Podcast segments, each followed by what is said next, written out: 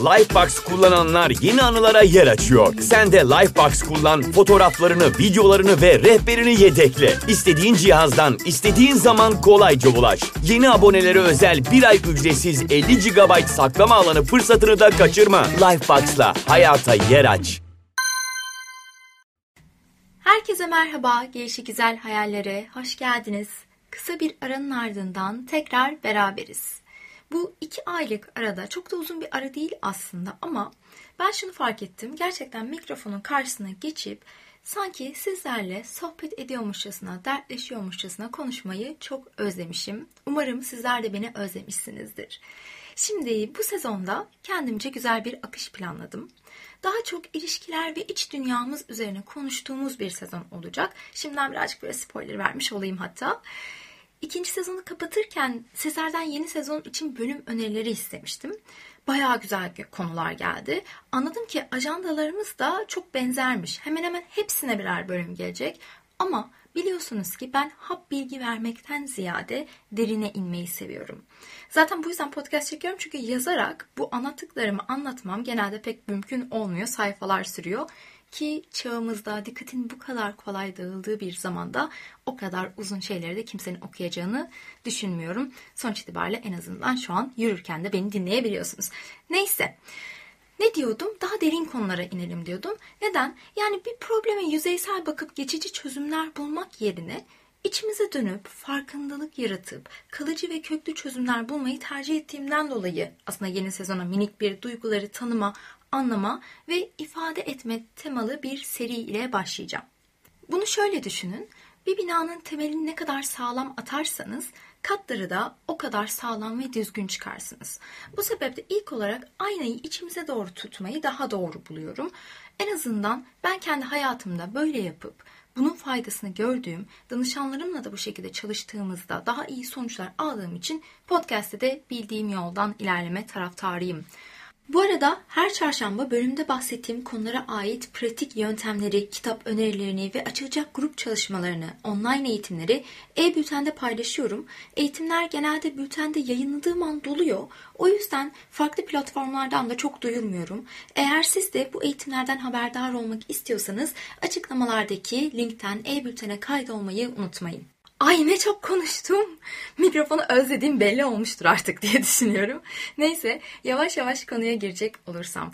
Duygular serisinin ilk sıralamasında konumuz duygulara yer açabilmek. Bu sıralamayı inanın çok düşündüm ama en mantıklı başlangıç, en doğru başlangıç bu geldi. Şimdi size bir sorum var. Hiç duygularınızın ne işe yaradığını düşündünüz mü? İsterseniz burada durdurup bir düşünebilirsiniz de. Ama Şöyle açıklayayım. Hani ben hep diyorum ya hayat bir yolculuk. Varılacak hedefe odaklanmaktan ziyade yolculuktan keyif almak daha önemli. En azından benim hayat felsefem bu. İşte duygularımıza yabancı olduğumuz zaman ne işe yaradığını bilmediğimiz zaman o duyguların o hayat yolculuğu sanki zifiri karanlık oluyor. Hiçbir şey görmüyoruz. Nereye gideceğimizi bilmiyoruz. Ne yöne sapacağımızı bilmiyoruz. Ya da o yolculukta bizi eşlik edecek yol arkadaşlarımızı bile doğru dürüst seçemiyoruz. Hatta Jung'un bu konuda çok sevdiğim bir sözü var. Diyor ki, duygu olmaksızın karanlık ışığa, kayıtsızlık harekete geçirilemez. Neden ben bu sözü çok beğeniyorum? Çünkü duygularımız bizim kim olduğumuzu belirleyen, hayatı nasıl yaşayacağımızı belirleyen en önemli araçlardan biri. Ama biz ne yapıyoruz? Duygularımızı hep böyle ayak altında dolaşan, bizi ya da gelişimimizi, büyümemizi engelleyen bir şeymiş muamelesi yapıyoruz. Ya da bir zayıflık göstergesi gibi algılayıp böyle bastırıyoruz, göz ardı ediyoruz. Yapacak onca işin arasında bir de duygusal sızıntılarımızla uğraşmak istemiyoruz. Zaten çoğu zaman da nasıl uğraşacağımızı, o duygularla nasıl başa çıkacağımızı da bilmiyoruz.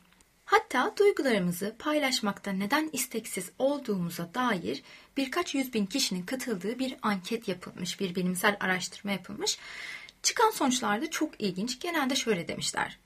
Bize hiçbir zaman kapsamlı bir duygu sözlüğü öğretilmedi. Yani duygularımızın ne olduğunu farkında bile değiliz diyor.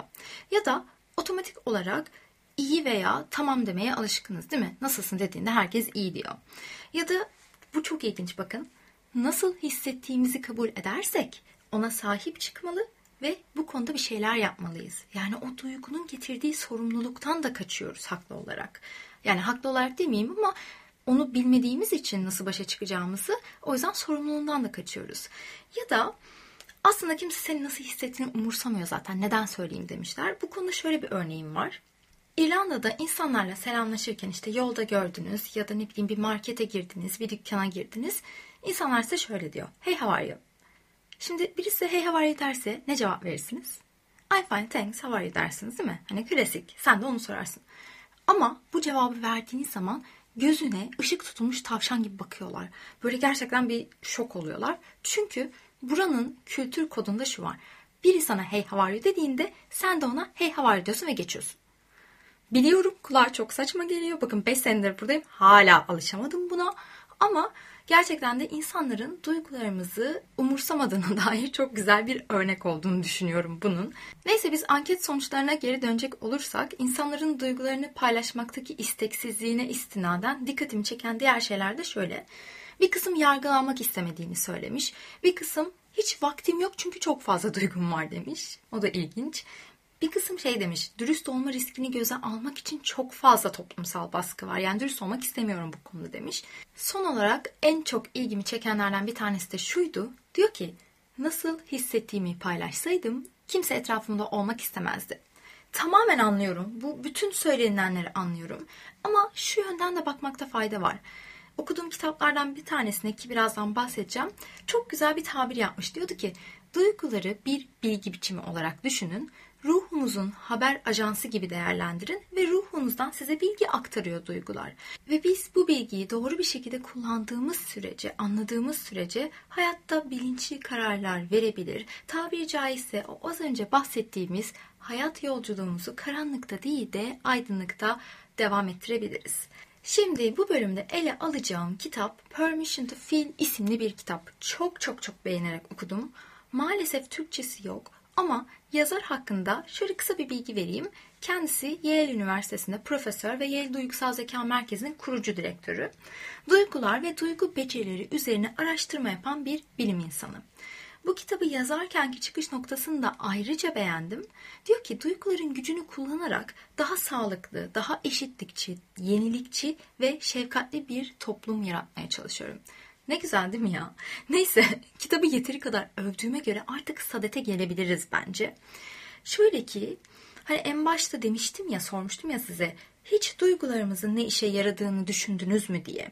Bu adamcağız duygular üzerinde çalışmalar yaparken o araştırmalarından çıkardığı sonuç şu. Duygularımızın en fazla önem arz ettiği 5 alan varmış. Günlük hayatımızda duygularımızdan en çok etkilenen alanlar bunlar. Birincisi sosyal ilişkilerimiz. Şaşırdık mı? Hayır. Tamamen duygularımızın yönettiği bir alan değil mi zaten bu? Biliyorsunuz Freud'un da dediği gibi insanlar onlara ne söylediğinizi unutur ama nasıl hissettirdiğinizi asla unutmaz. Şimdi ilişkilerle ilgili kendinizi kobay olarak kullanacağınız bir deney önermek istiyorum. Çok basit.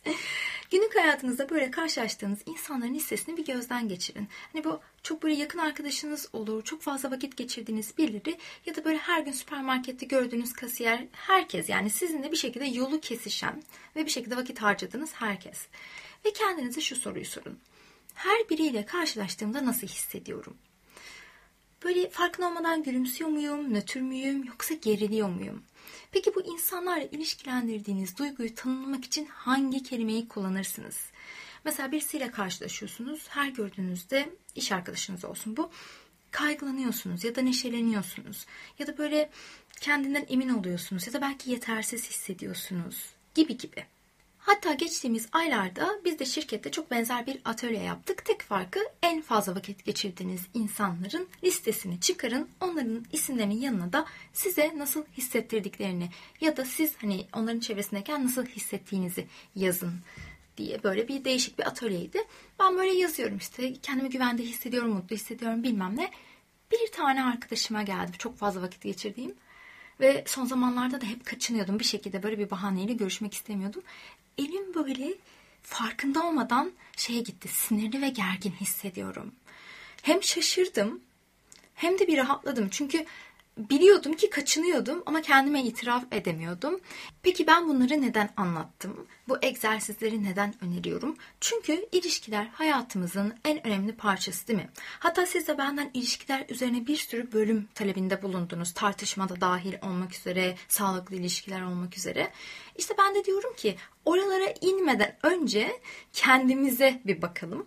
Hatta bölümü de duyguları tanıma, anlama ve ifade etmeyle alakalı çok güzel bir egzersize kapatmayı planlıyorum. Beklemede kalın. Bu arada bu bahsettiğim çözüm önerilerini not alarak dinleyenleriniz var biliyorum. Detaylı notların olduğu linki hep e-bültene ekliyorum. Aklınızda olsun. Hala kaydolmadıysanız açıklamalardaki linke mail adresinizi bırakmanız yeterli. Oradan da bölüm notlarına erişebilirsiniz. Tekrardan bir hatırlatma yapmış olayım. Bazılarınız atlıyor, arada böyle hızlandırıyor biliyorum yani hızlandırın tabii de e, o araları atlıyor. Güzel bilgiler vereceğim. Atlayıp atlamamak size kalmış. Baştan söyleyeyim. Neyse, duygularımızın hayatımızı majör olarak etkilediği diğer alanlardan ikincisi de dikkatimiz, hafızamız ve öğrenme şeklimiz. Şöyle mesela çok güçlü olumsuz duygular, korku, öfke, kaygı, umutsuzluk zihnimizi daraltma eğilimindeymiş. Biliyorsunuz beynimiz olumsuz duygulara kortizol salgılayarak tepki veriyor.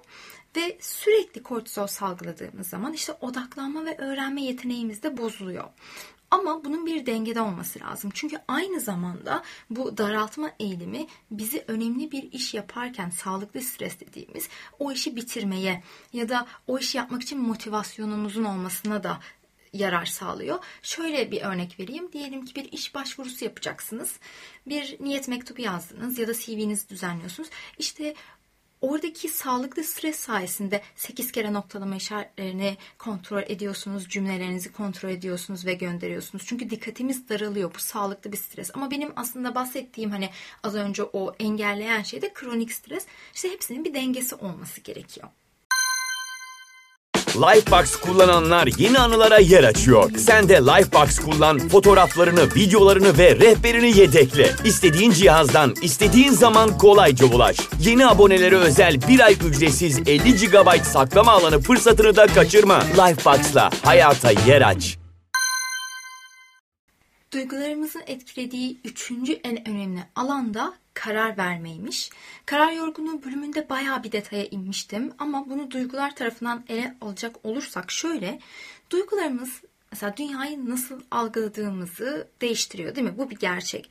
En basitinden haberlere bakarken gördüğümüz iç karartıcı şeyden sonraki dünya görüşümüzle mutlu olduğumuz böyle pamuk pamuk hissettiğimiz bir andaki dünya görüşümüz bir değil. Haklı olarak da duyguların şiddetine göre o anda verdiğimiz kararlar da etkileniyormuş. Çünkü farkında olmasak da kararlarımızın çoğunu o kararın sonucunda nasıl hissedeceğimizi düşünerek veriyoruz. O yüzden stresli ya da mutsuzken karar almak tehlikeli olabiliyor.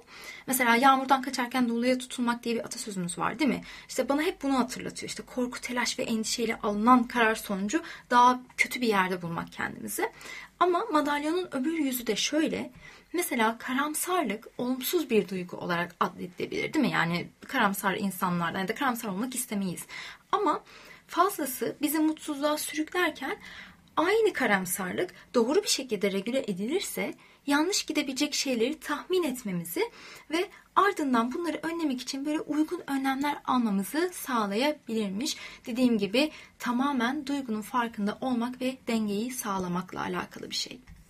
Evet, diğer bir önemli alanda yani duygularımızın hayatımızı majör olarak etkilediği diğer dördüncü önemli alanda fiziksel sağlığımız üzerindeki etkisi. Sanıyorum ki bunun aksini hiç kimse iddia edemez. Hatta böyle doktora gittiğinizde işte midem ağrıyor, başım ağrıyor, kıçım ağrıyor diye hep doktorlar şey diyor ya stresini azaltman lazım. İşte bundan kaynaklanıyor.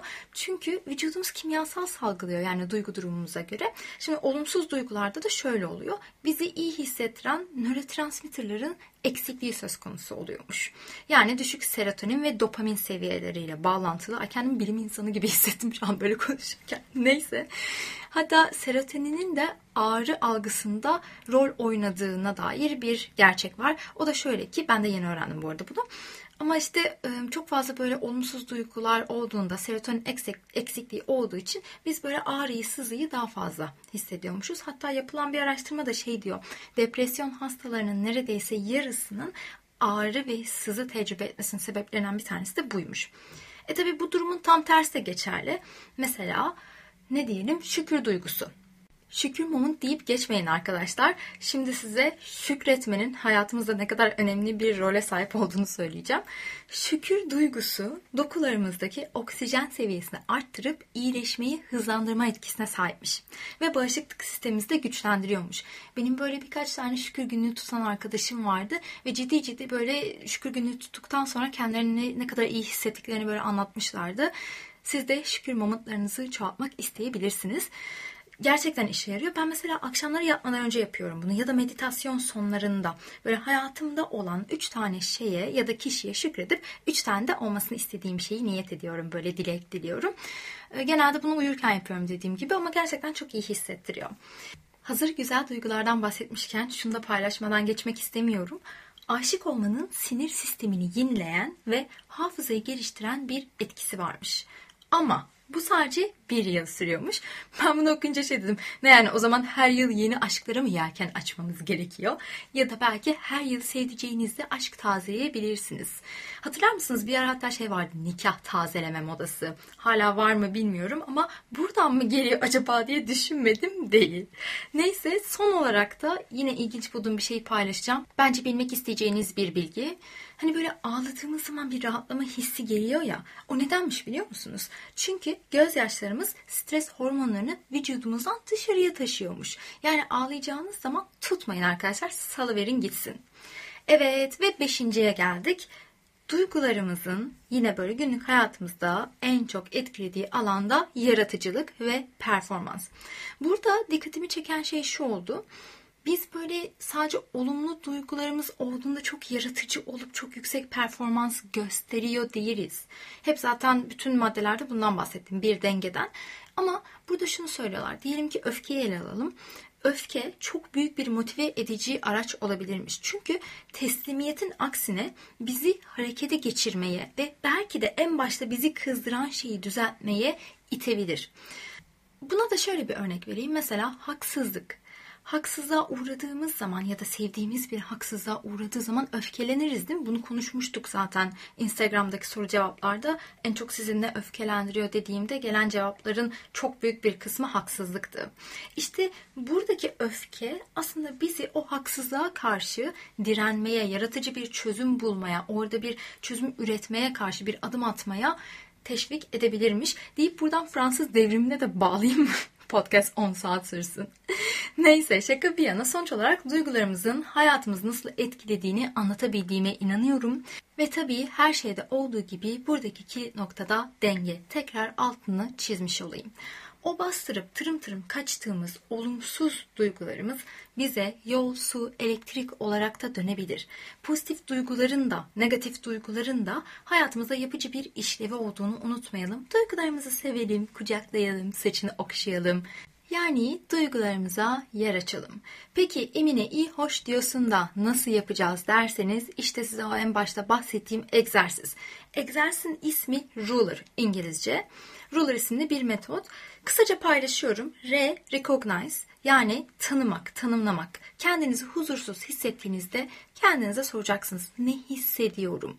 Ya da şu an nasıl hissediyorum? Ruler'ın U'su understand yani tanımak, tanımlamak. Kendinizi huzursuz hissettiğinizde sorun ne hissediyorum ya da nasıl hissediyorum duygumuzu anlamaktan bahsediyorum.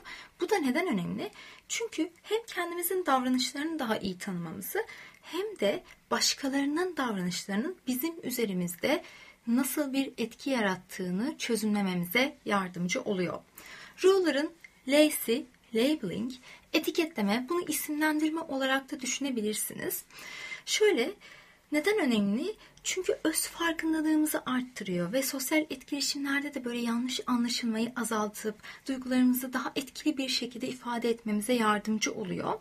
Hatta bazı araştırmalar duyguları etiketleme yani isimlendirmenin bile stresi azaltmaya yardımcı olduğunu ortaya çıkarmış.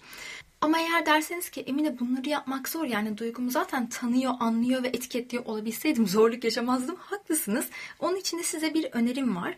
Bu en başta bahsettiğim Permission to Feel isimli kitabı yazan kişinin de katkılarıyla direkt kendisi yapmamış ama katkılarıyla oluşan bir app var, bir uygulama var. İsmi de Mood Meter App. Merak edenleriniz için zaten linkini aşağıya bırakırım. Gerçekten çok güzel bir app ve şeye de çok şaşırdım. Yani o kadar çok duygu var ki duygu repertuarımızın ne kadar düşük olduğunu görünce de şaşıracaksınız.